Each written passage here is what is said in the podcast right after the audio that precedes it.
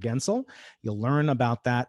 And it's not watered down, but it's not intimidatingly technical. There are no equations in the entire book. And the most delightful part of the book is really seeing the perspective of a young person, in this case, Nico Yunes, uh, in conversation with, with an older uh, gentleman who happens to be Cliff Will and getting their perspectives. Very disparate but uni- united in the in the kind of magic that is einstein. And in some sense his unfinished quest still continues and we're still revealing some of the truths of what you would say is maybe his finished quest maybe his finest quest which was general relativity sit back, enjoy the ride into the impossible today. Please do me a favor, just go down in your podcast uh, catcher, wherever you're listening to this, rate the Into the Impossible podcast, give it any kind of rating you desire, and uh, leave a review. And please uh, check out their book, Is Einstein Still Right? Welcome to Into the Impossible. Any sufficiently advanced technology is indistinguishable from magic. Welcome, everybody, to this edition of Pandemic Podcasting as part of the Arthur C. Clarke Center for Human Imagination. I am your fearful host, Professor Brian Keating, co director of the Arthur C. Clarke Center for Human Imagination.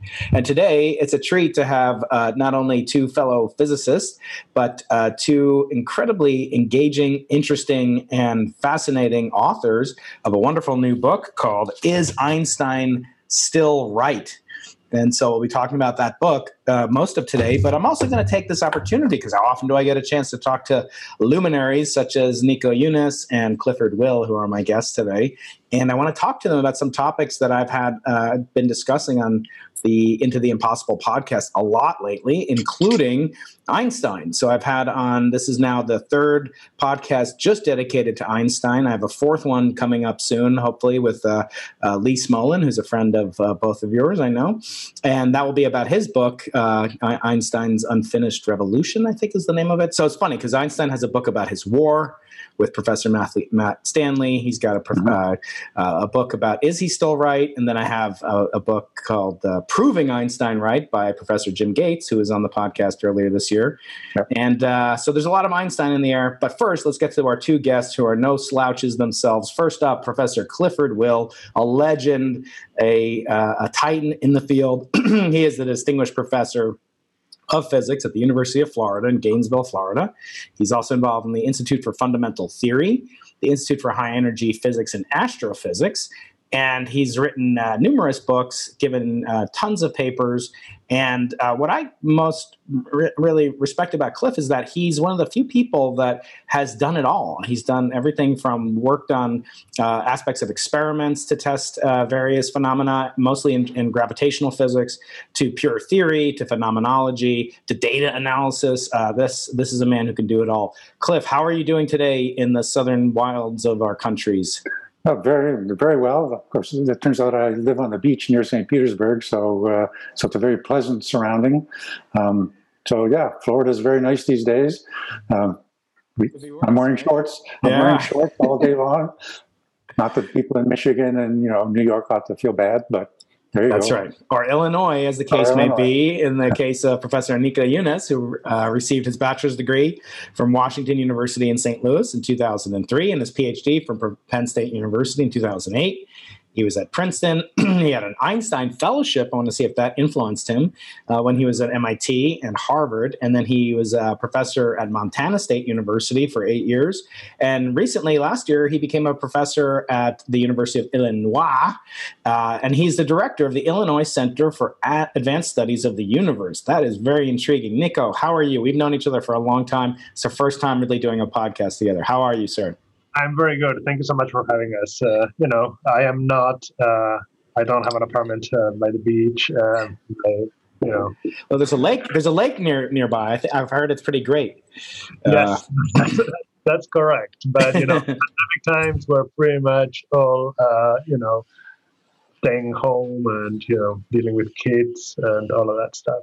Yeah, we'll get to that uh, when we talk about the differences between the two of you. You guys are kind of like the uh, the original odd couple when it comes to this uh, young and old, uh, you know, different backgrounds and different uh, different interests. But I want to get to the book first and foremost. I found it very delightful. I consumed it very quickly.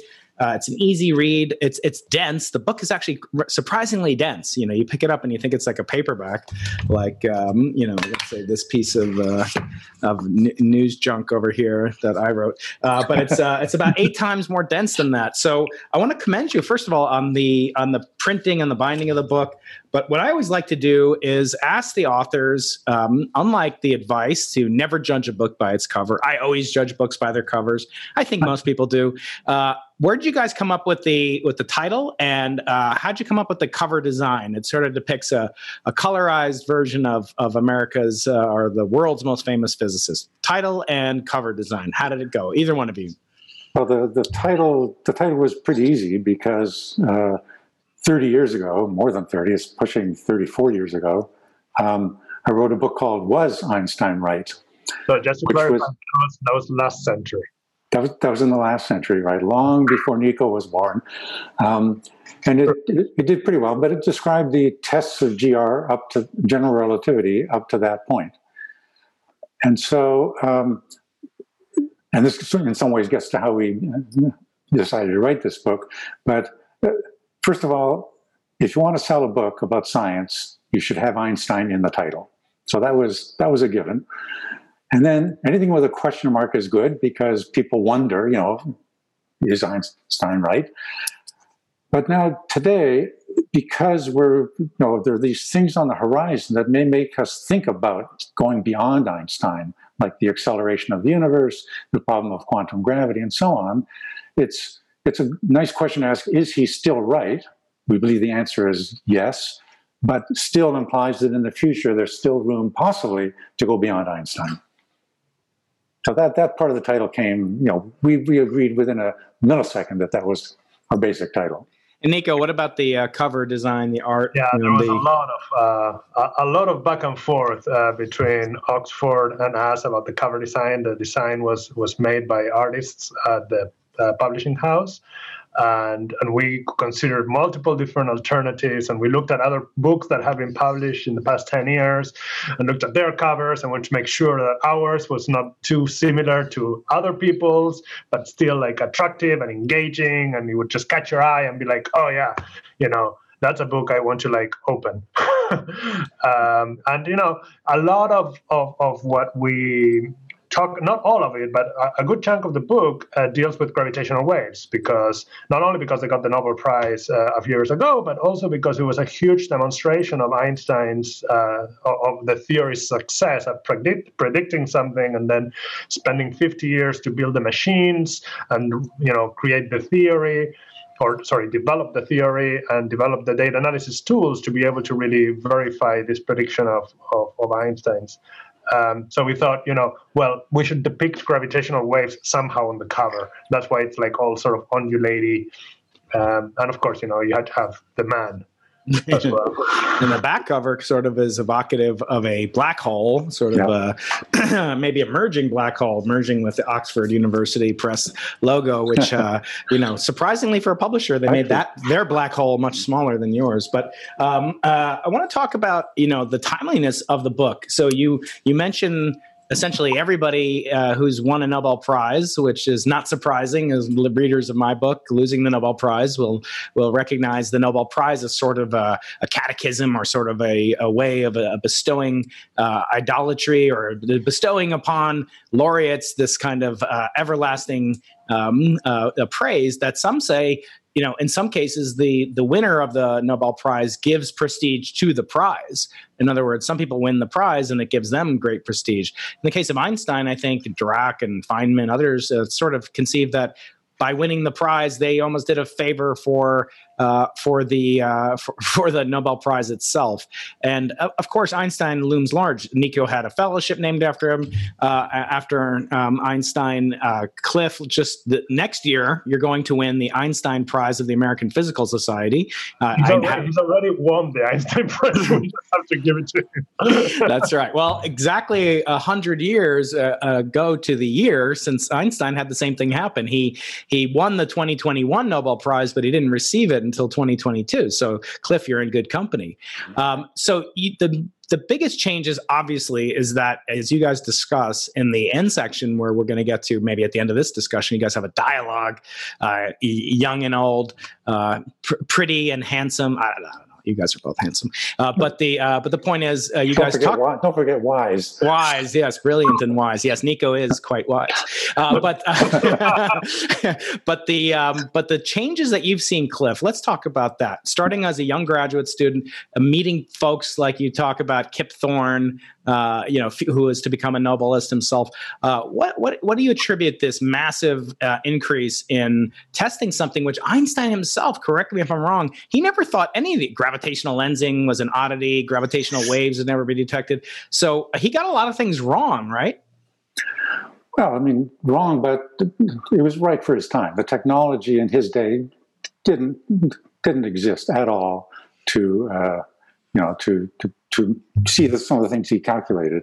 I mean, we now know that gravitational lenses exist. Light can be bent by distant galaxies. But in Einstein's day, it was not known that there were galaxies outside the Milky Way. So, you know, hmm. based on what he knew, he, he did the best he could. Right. But I was lucky enough to, to be, be, enter Caltech. I was a graduate student of Kip Thorne at a time when astronomical discoveries like of quasars, pulsars, the cosmic background radiation from the Big Bang, these all took place in the 60s, combined with the new technology of uh, the space program, atomic clocks, high precision laser tracking of things, all came together right around this time, the 60s and early 70s, to, on the one hand, make general relativity relevant for, astronomy. That just caused a huge amount of interest to grow in the theory, but at the same time provided the kinds of tools that you could use to test it to make sure it was right. Hmm. And Nico, when you got into this game, uh, obviously a lot had happened uh, that Kip talked about. We knew about gravitational lensing. We hadn't detected gravitational waves, but um, no, we detected planets around other uh, or uh, stars in the in the galaxy using gravitational, uh, uh, well, using physical effects, Doppler shifts, etc. What drew you into this field as a young person in the in the early part of the of this millennium? As you keep pointing out, the Cliff are much you know much older than you guys. Yeah, so for me, I, grew up in Argentina. I went to school there. I started university there, and so I, I came to the U.S. with a uh, what we call football scholarship, but it's not your football; it's you know the other football. Um, it's just that's just what ninety nine point seven percent of the world calls it. um, and even though um, I had this scholarship. I knew uh, ahead of time that I wanted to do physics. So you see, in Argentina, you sort of have to decide what area you want to specialize in when you like register for university. So I knew it was physics. I knew it was theoretical physics. I wasn't quite sure exactly what kind of theoretical physics I wanted to do, but I was always fascinated by sci-fi and in particular by Star Trek. Uh, and I thought like black holes were really cool, um, androids were really really cool, and being able to like you know understand what happens close to a black hole or close to a neutron star. Those were like fascinating topics. That's what I wanted to study. Uh, but it was not until I got to WashU, where Cliff was a professor. I think he was head of the department at the time. That um, I realized that you know the field that studies all those things within physics was like general relativity, uh, gravitation, and there was this awesome gravitation group at WashU at the time with Professor Wai-Mo Suen and Matt Visser and Cliff. And you know, it was it was perfect. It's like, okay, this is this is what I want to do. Um, and you know, of course, you know, as I was beginning to uh, learn about GR and so on, pretty much everyone, especially in grad school, everyone I talked to, you know, pretty much questioned why would you why would you go into gravitational waves? Nobody's going to detect gravitational waves. We don't even know those exist. Gr what's gr i mean we all know gr is right. Why are you wasting your time doing this? You know come do condensed matter. Or you know look at these fascinating materials and these quantum mechanics that that we can actually measure in the lab which i thought was super cool. But you know i i stuck to my guns and it's like you know I, I knew as a kid that i wanted to understand black holes and you know i'm just very stubborn so i'm just going to continue trying to study that.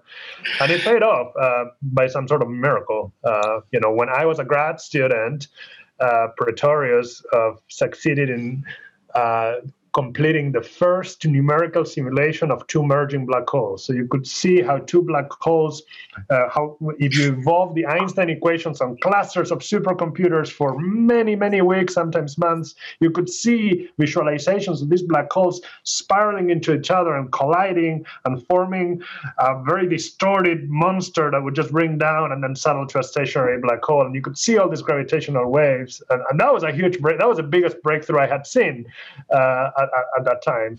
Um, so so you know that gave me hope and and sure enough you know about 10 years later ligo would detect uh, the first gravitational waves and yeah so, uh, Nico, you're the second Argentinian, at least to my knowledge, that's been on the Into the Impossible podcast. The first, to my knowledge, was Juan Maldacena, uh, who is no slouch when it comes to theoretical physics.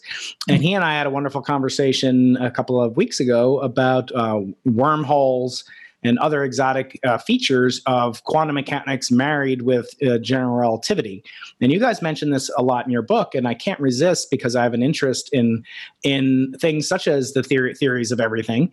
I want to ask you um, why why is it important uh, that there be a theory of everything? Uh, and either one of you guys can answer this question, not just Argentinians.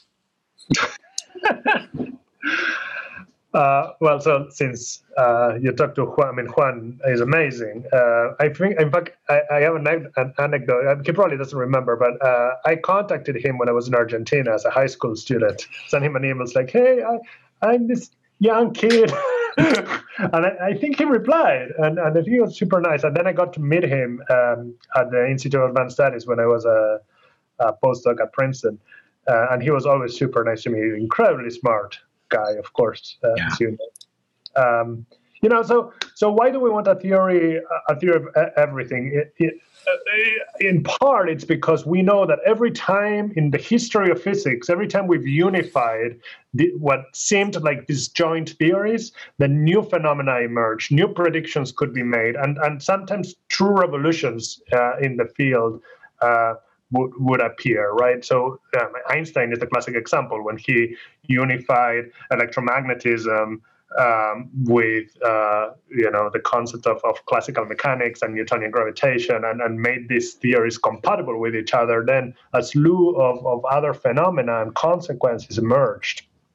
And so, in some sense, the hope is that something like that uh, will also occur that by unifying uh, quantum mechanics with with relativity, we'll we'll get a deeper understanding of of the cosmos and new phenomena will will uh, will be predicted that we will be able to observe. Maybe new technology will have to be built uh, in order to make those measurements and and push engineering forward as well.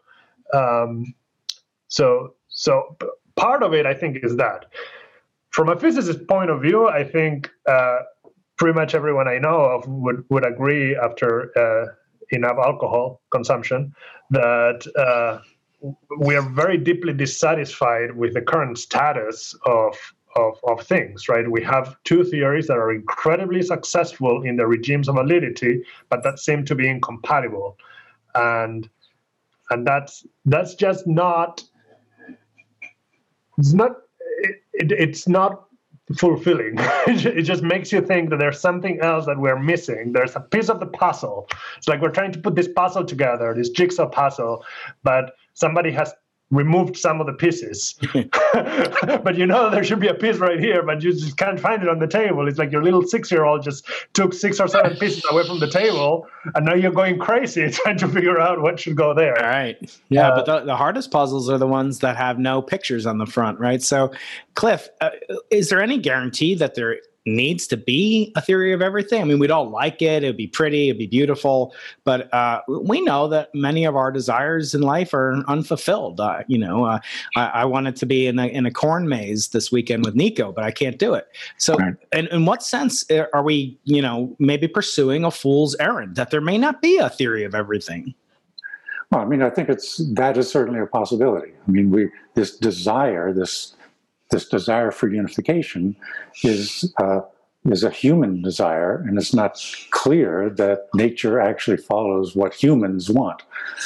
I mean, So, so while I respect the desire, and and in some ways I'm fascinated by it, uh, I'm totally open to the to the idea that it's possible that there is no quantum theory of gravity. There doesn't need to be, um, and that these two fundamental theories, quantum mechanics and GR, just are always going to be incompatible with each other. They'll be friendly, and they'll you know they'll socially distance and communicate with each other at some level, but they're never going to just totally get it together. So I'm, I'm open to that idea, although I'm certainly respect the people who want to work on it. To Yes. me, the big Mhm. problem is, uh, and since I'm, as you mentioned, so heavily embedded in experiment in, in the idea of experiments, although I I don't do experiments. Nobody ever allows me in their lab because it's usually a disaster. But it, the idea of experiment I view as so important. And even the practitioners of these unified theories in quantum gravity admit that it's very difficult to conceive of experiments that could actually tell you whether any of these ideas are correct or which ideas are correct, which ones are incorrect. The experiments are, for the most part, out of the realm of what we could conceivably perform. And so that to me gets to another issue of what is what is a scientific decision then if you if you can't really verify something experimentally. So there's that uh, part of it swirling around too in the, when you discuss Right. theories of everything. But as the great uh, sage physicist Yogi Berra once said, uh, it's very tough to make predictions, especially about the future.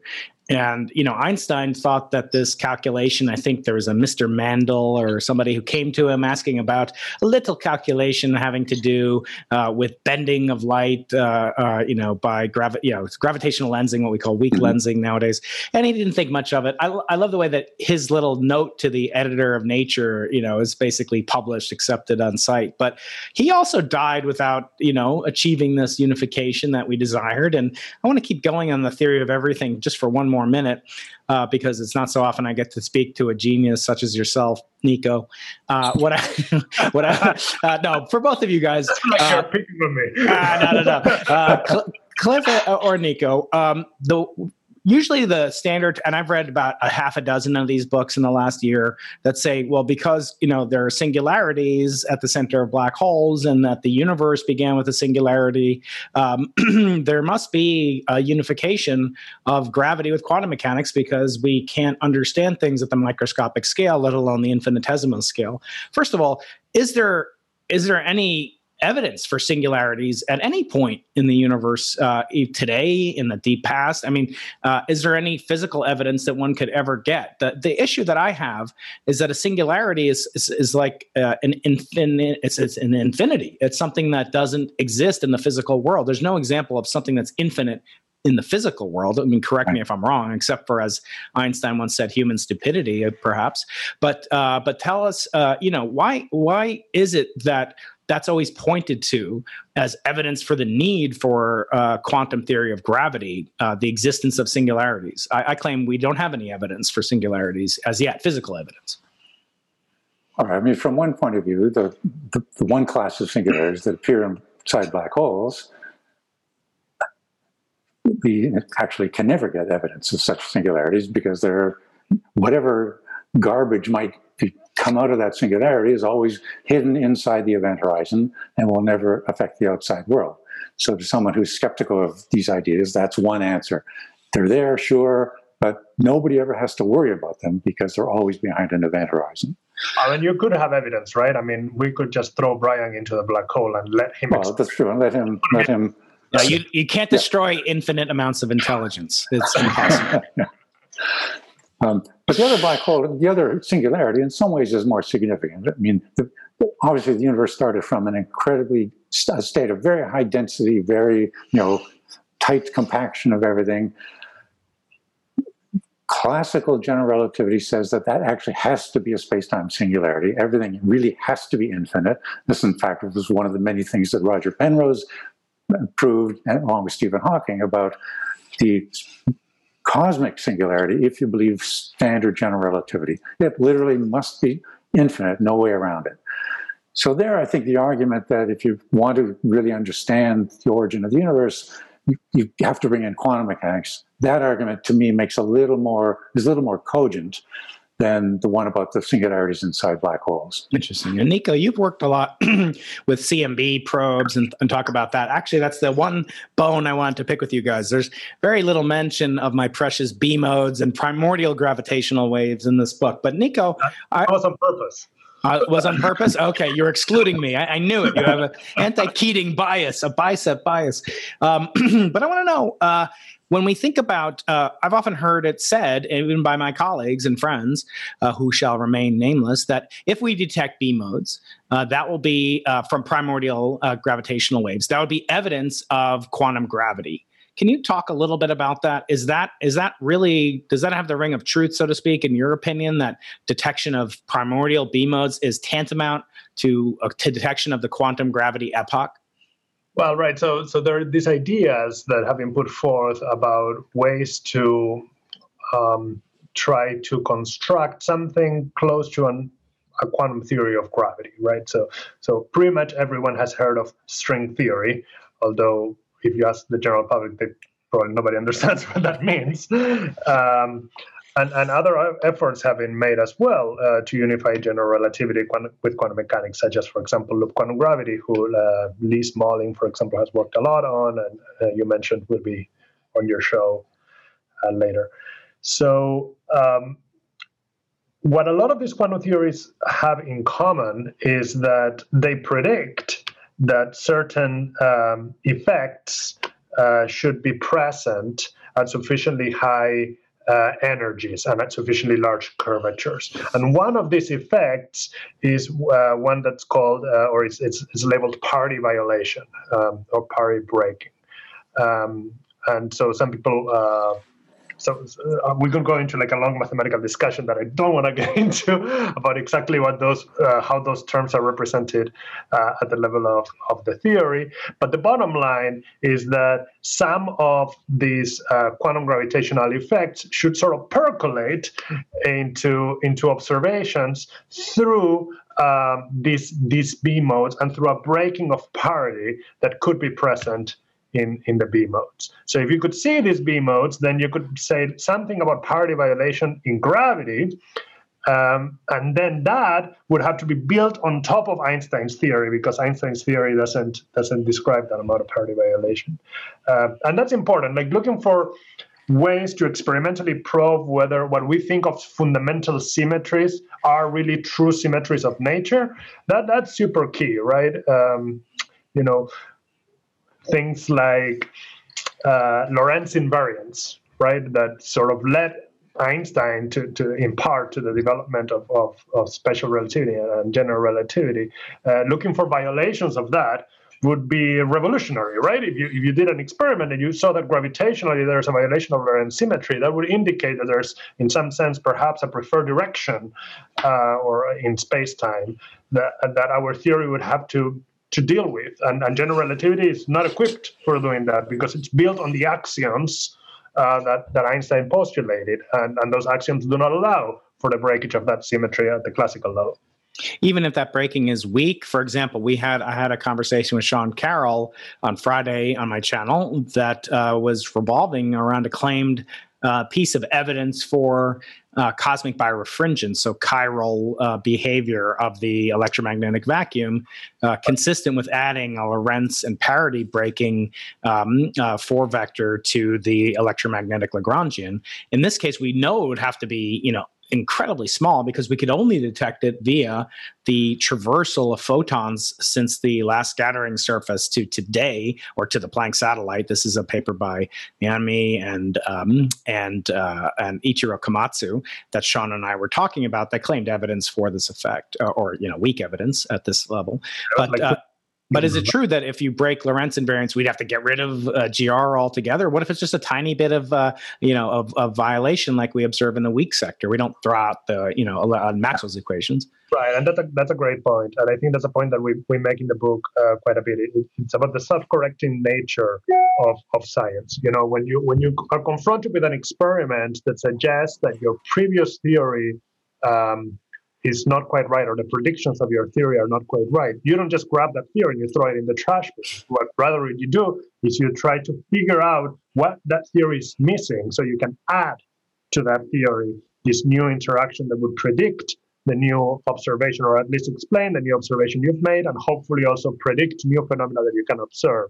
Uh, so at no point, uh, so be, and, and, this is essential, right? Because you want to make sure that your new theory with these amendments that you've made is still able to explain and predict all of the other phenomena that you've observed over the past like millennia, right? um, so it's not like when we say Einstein's theory of general relativity proved Newton wrong. It's not that Newton's theory is completely invalid. It's not that if we are trying to calculate um, how uh, you know projectile motion or or you know how to launch a satellite out of Earth so that it's in orbit. It's not that we have to solve the theories of, of the equations of Einstein. I mean, we still, for the most part, use Newtonian mechanics because in the regime where we're doing this experiment, Newtonian mechanics is perfectly valid. And deviations to Newtonian predictions are, are truly minuscule in the solar system, uh, really hard to measure. Mm. Um, so I don't know, Cliff, I've been talking for a long time. no, in fact, we're careful to say in various parts of the book that when we talk about possibly modifying general relativity, for example, as a possible explanation for the acceleration of the universe, the accelerated expansion of the universe, we talk about it in terms of beyond Einstein rather than you know overthrowing. So whatever theory you need to construct has to agree with general relativity in all the realms, and the realms are now vast over which it's been verified to high precision. But then this theory then can do something slightly different in these other regimes like uh, the, the large scale cosmological regime. Yeah, and I think I, I, let, me just uh, play off of that idea, Cliff, because I think this is also something that, that we mentioned in the book, and it's very important. Is, is the idea of, of a scientific fact? Uh, there there are certain things uh, in science that are scientific truths, and and we don't. So people agree on this on, on these concepts. Uh, and different um, communities are not entitled to their own set of, of truths. We all sort of come together and, and, decide through experiment whether a particular prediction is correct or not. And if there's a prediction or, or if there's an observation that you know seems to disagree with a prediction of, of a well-known theory that had been tested to, to that date, uh, what we do is we repeat the experiment.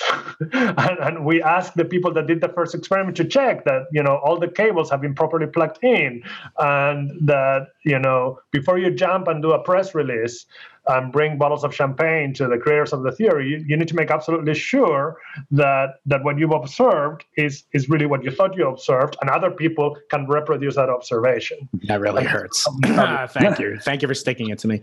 Uh, yeah, it actually reminds me of a quote by none other than Isaac Asimov uh, in a in a uh, piece that he wrote called "The Relativity of Wrong." And you guys mentioned this briefly in passing in the book, but he says Isaac Asimov was writing to somebody who really believed the world was flat. And he wrote, uh, When people thought the earth was flat, they were wrong. When people thought the earth was spherical, they were wrong. But if you think that thinking the earth is spherical is just as wrong as thinking the earth is flat, then your view is wronger than both of them put together. And uh, I think that that's uh, you know kind of beautifully uh, apropos of, of uh, some of the things you point out in the in this book. What you guys are doing, what you're talking about, what we physicists are doing, is incredibly hard. We're trying to test something to see if it breaks when we know it's passed test to the you know 10th decimal place and beyond in the case of the you know binary pulsar that you guys talk about uh, but i know cliff provided uh, me some slides i want to see cliff are you able to share your screen right now and we'll uh, we'll go through your uh, your slide uh, show, and uh, and then we'll wrap up with some questions about the uh, the dialogue that you guys conducted at the end of the book, which I found so delightful. So please so, uh, so, take away the screen. Right. So you is it is it sharing? Yes. Yep. So this, this, is just a brief, brief, promo for the book. I'm an unabashed promoter, so I will say that know, the, part of the book covers, you know, it, really, talk about the kinds of experiments that have been done to verify general relativity. So we talk about famous experiments like the bending of starlight, tested in 1919 by uh, Arthur Stanley Eddington, Uh, that those were measurements that made Einstein an international celebrity. Um, this bending has been tested many, many times recently, including by an amateur astronomer in, during the eclipse, uh, American eclipse of 2017, who used off-the-shelf equipment and did a better job than the astronomers in 1919 in terms of accuracy. And we talk about how time, the rate of time depends on the uh, where you are in a gravitational field and so on. But really, a bulk of the book is talks about more recent stuff like uh, detecting the motions of stars near the black hole at the Arc Galactic Center, which was rewarded with the Nobel Prize, part of the Nobel Prize just a few weeks ago. We talk about the uh, black hole shadows uh, produced by the Event Horizon Telescope. Then we turn to gravitational waves and we really give the full story of how gravitational waves were detected, the ins and outs, the backstory. We explain gravitational waves. We even, we even show how to convince yourself that the gravitational waves were really detected. And then we conclude with this, uh, this dialogue between the wise person and the young person. Um, the one thing the book has, thanks to uh, the uh, my artistic collaborator, P. Point, his first name is Power.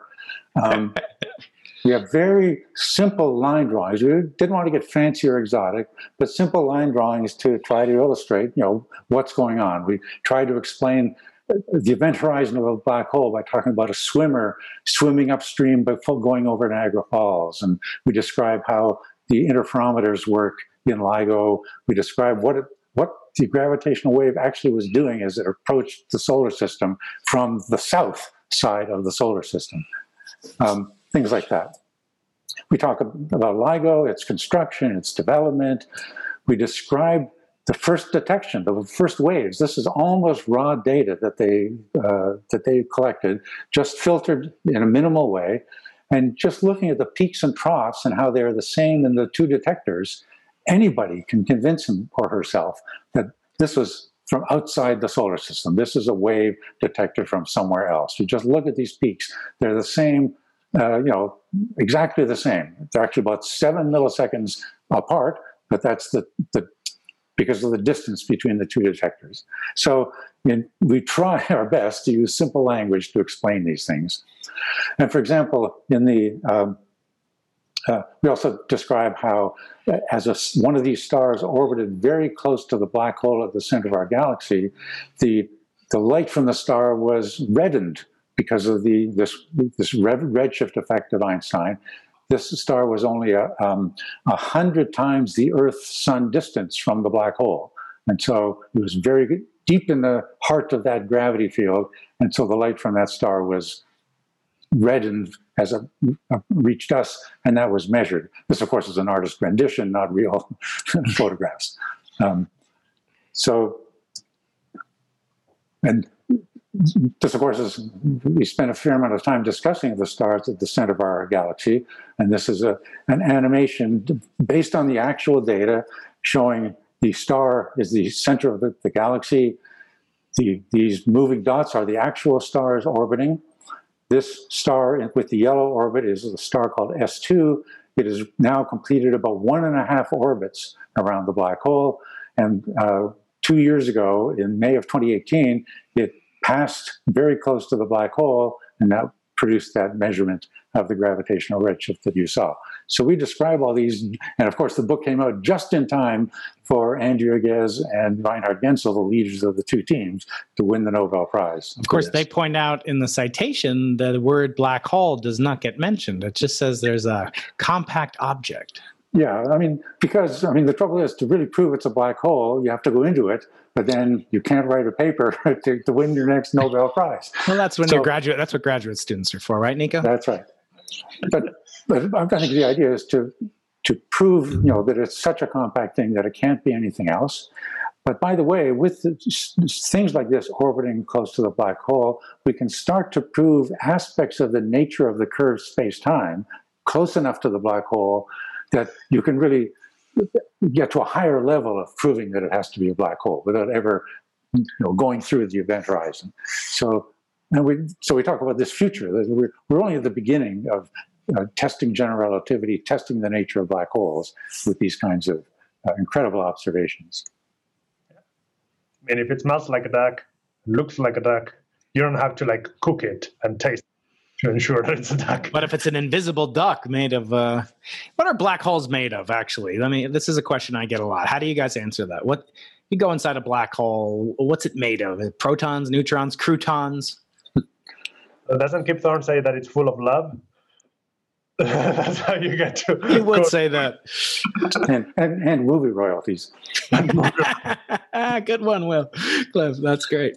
Um, so black holes are formed by the collapse of matter, right? Uh, uh, and this matter can be of all different forms. It could be gas, it could be um, charged particles. And so when all of this material collapses, eventually it's dense enough that an event horizon, uh, like we call it, forms and dynamically grows to the size uh, it's going to be and, and, and stop growing. Um, and so inside the black hole, you know, if the black hole is isolated, there's nothing else around it. Let's just imagine that there's no interstellar gas or anything else in the universe, just like the black hole after it's formed. Mm-hmm. Then there's really nothing inside of the black hole, except for at the very point of this, like at the center, if it's non-rotating, uh, at the singularity, where all of the matter that formed it from a collapse would be located.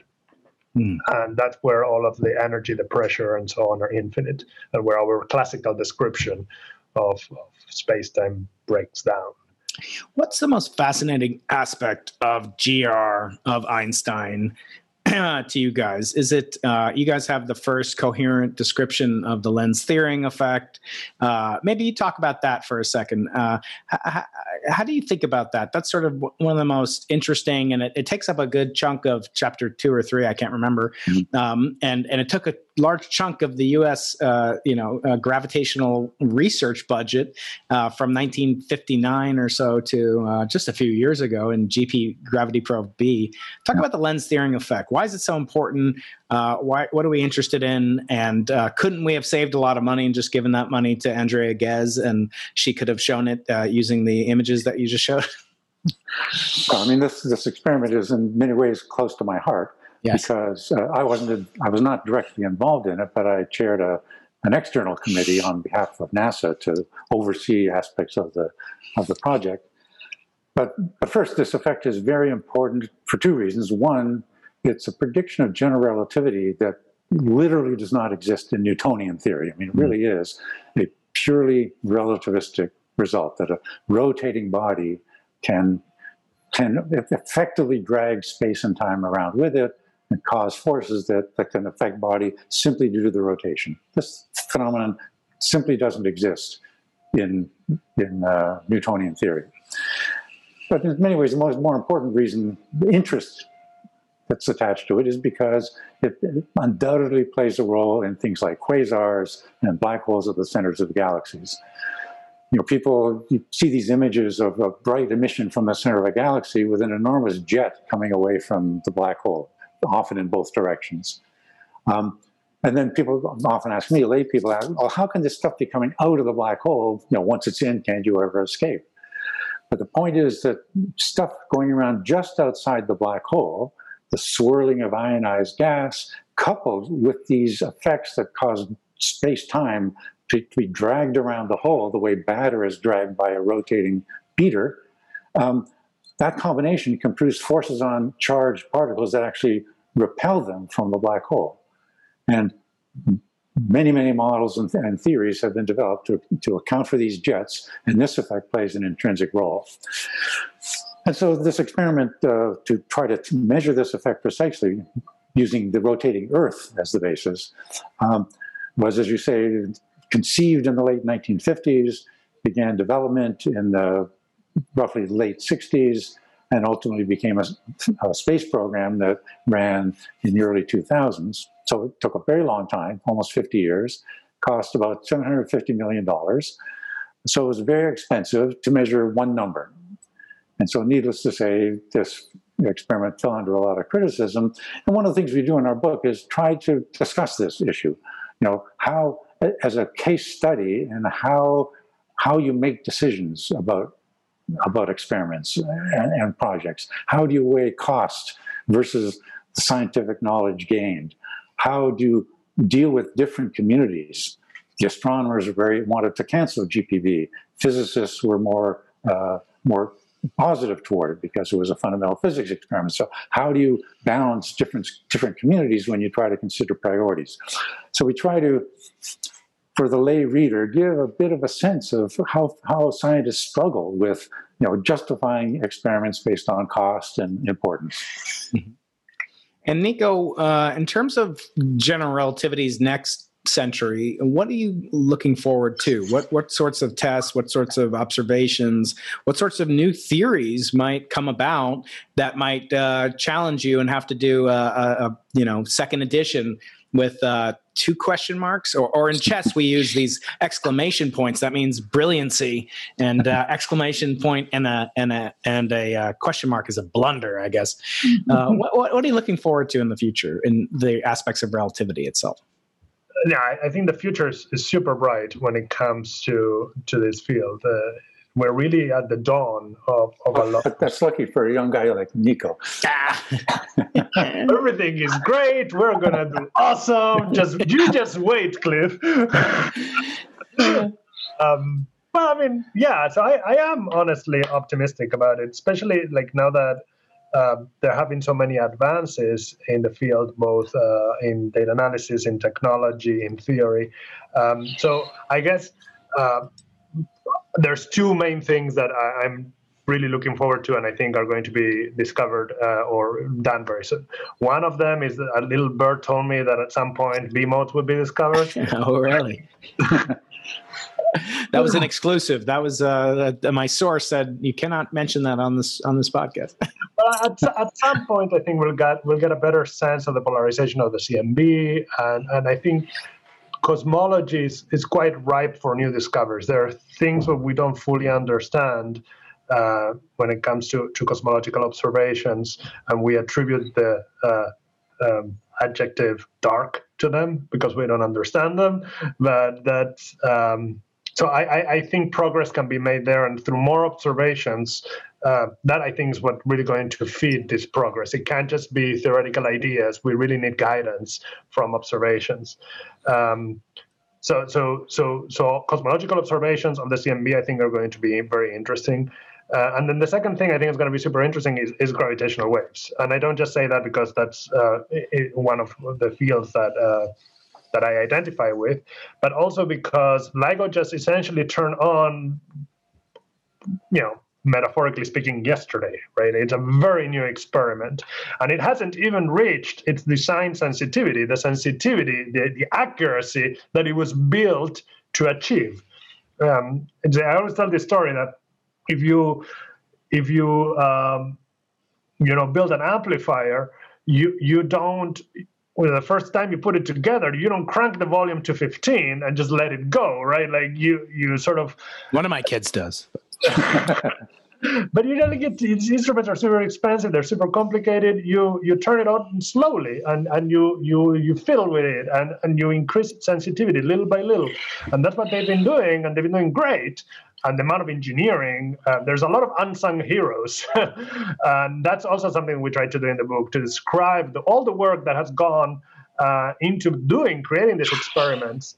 And so my, the bottom line is, these instruments should achieve uh, design sensitivity by 2025 or so. So that's like five years from now.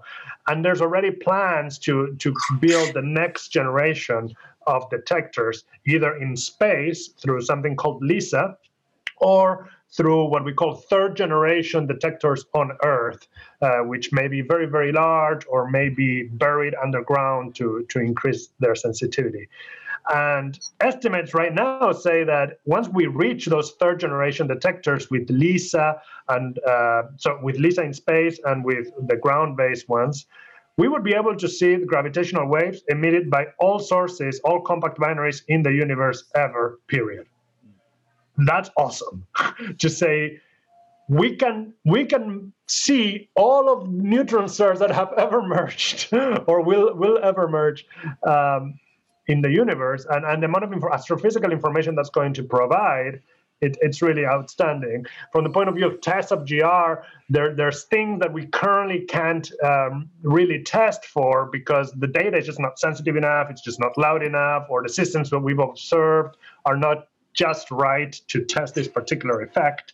But you know, as we detect millions and tens of millions of sources, uh, and I'm talking now not in 2025, but for like 2035, 2040 then then this test will will really uh, be very very powerful. Yeah. If there's a deviation in GR in binary mergers, um, and we don't see them by them, then I would say that there aren't any that we are going well, to be able to so uh, Barry Barish and Kip Thorne um, have agreed to come on the Into the Impossible podcast after hearing that I got you two guys on the podcast. So I will ask them uh, whatever questions you uh, suggest. So please send them to me. Uh, they'll be coming in the next few weeks. Uh, hopefully, we'll get those out commemorating uh, this amazing epoch that we're in. I've heard it likened to you know somebody saying, "Oh, what good are gravitational waves? We detected black holes," as as being akin to asking you know Galileo in 1610 10 of is this telescope useful for anything besides looking at the moons of Jupiter? Uh, as if that wasn't enough. I want to conclude with uh, Galileo, who's my hero, and uh, and he has uh, he has a, a lot of uh, you know kind of influence on my career and the way I perceive scientists uh, and the way that we do our craft. And your book com- concludes with not necessarily an homage to the great maestro, as he preferred to be called. I actually asked my grad students to call me maestro, um, but uh, but uh, it concludes with a dialogue of sorts. there's only two of you, not three of you, as in the famous Dialogo and the Discorsi, his two final books that Galileo wrote, which was written in Platonic style. But uh, I was thinking as I was reading it, Cliff, if you could go back in time uh, and advise a young uh, Mr. Will back in the in the 60s when uh, he was first attending graduate school, would you have told him to take the career path that you ended up taking, or are there other things, honestly, that that uh, young Mr. Will should be should have been studying besides this field? I mean, from a practical point of view, he you know, like most of physics, he should have been studying, you know, solid state or condensed matter physics. That's where the jobs are, right? Plastics, I mean, if, you're, yeah. if you were really are interested in getting a job, it's the biggest branch of physics. It has the most applications, and so on and so forth. Um, you know, it's hard to answer the question with hindsight, but in, in, in many ways, how I started out was, I think, how a lot of students start out in their careers. It was just pure luck. I mean, I arrived at Caltech not knowing that Kip Thorne existed because he was so new to the faculty. He was not listed in their brochure that they sent me. Um, I didn't know about general relativity. I didn't learn any of my undergraduate college. It was such a new field. No one taught it. And I just happened to be, you know, advised by my some fellow Canadian students whom I knew I was Canadian at the time to go talk to this new professor He's kind of weird looking and has a strange name, you know, Kip. What is that, right? Just go talk to him and find out what he's doing. And so I did. And sort of the, the rest is history, as they say. so to me, it was a very contingent thing. I mean, I just really had no idea what I was doing. And I think a lot of students are that way, and they kind of fall into a, a good situation. And then, you know, then they go on from there.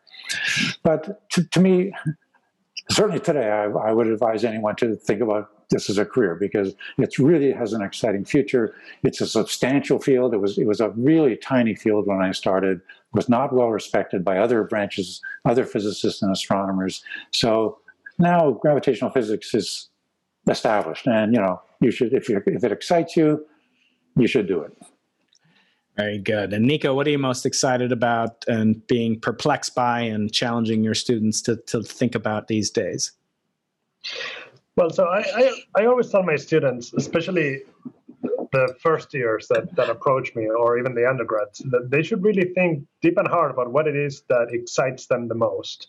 What uh, wakes them up at night uh, or you know when they wake up in the morning they, they look forward to investigating. Where is their passion? And they should always be asking that to themselves. Um, and they should just pursue whatever area of physics uh, if they you know like physics, of course, that that uh, really truly fascinates them because that's what's going to make them the most happy.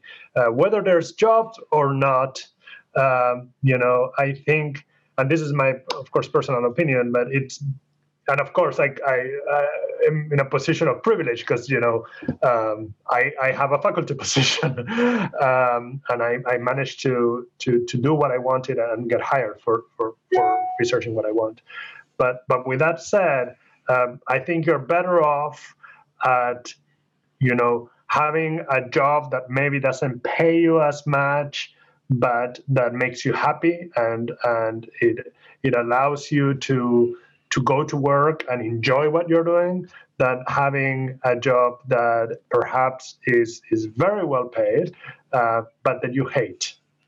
Because that's just going to make you unhappy and affect your personal life and and that's no way to live. Yeah. and if that happens to be relativity then great. That happens to be condensed matter then go for it. If you want to do uh, if you want to work for a defense contractor more power to you. Like you need to decide. You're the one that has all the answers. Most of, most of my former graduate students remember receiving from me. I did wasn't Nico because he was an undergraduate uh, with me at Washington U, but I first first undergraduate student comes and wants to work with me. I give them what I call my stern lecture. I, wave, I even wag my finger at them, saying, "This is a small field." There are very, very few jobs doing general relativity in the world. I mean, you could be a professor, but hardly any of them. Could maybe work for NASA, etc. So very few jobs. Grant support is very minimal. But if you're willing to accept all that, that after you graduate, you might have to go into something else, computers, whatever it is, eh, teaching. If you're willing to accept all that, then eh, doing a, a PhD in general relativity will be the most fantastic five or six years of your life.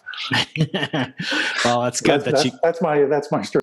so has, has your lecture changed though in, in recent in recent years It's pretty much the same because still, I mean, w- it's a gravitational physics is in some ways a big field, but a lot of those jobs are for experimentalists. I mean, Yeah.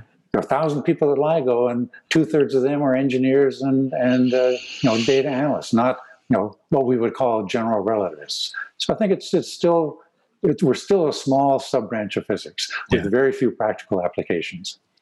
So I want to conclude with a with a statement from Nico's uh, uh, Institute for uh, what is it again? The Institute Illinois Center for Advanced Studies of the Universe, where you talk about the book Nico, and you say we keep asking if Einstein was right, not because we think he was wrong, but because that's what physicists do. Even though GR has passed every test we devised, we have yet to we we have to continue searching for deviations from Einstein's predictions.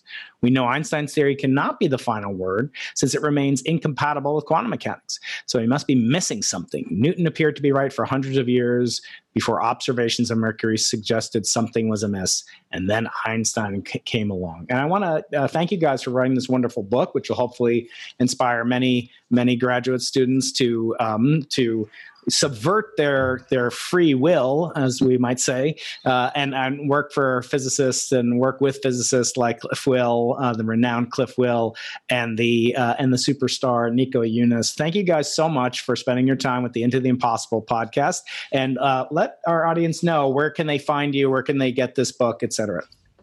It's on Amazon.com. Just uh, look, ask the question: Is Einstein still right? And you'll find it. yeah It's a wherever, Kindle. Books are sold Wherever books are sold, that's right. We don't Yeah, want to give uh, you know sold. monopoly to the No, to no, the giant river in uh, in in Nico's home continent. Uh, uh, Nico Yunes, Professor Yunes, uh, Professor Will. Thank you guys so much. Uh, Cliff, you've been a big influence on me and and my uh, my style and sort of my interest for many many decades. It's been great to meet you finally uh, and have this wonderful occasion. Nico, thank you so much, my friend. Uh, it's a wonderful book. I urge everybody to get a copy of it. Is Einstein still right? And uh, and it's available, as they say, wherever books are sold. Thank you both so much. Have a great rest of your day Okay. and your week. Thank you, Brian. Great to meet you. Any sufficiently advanced technology is indistinguishable from magic.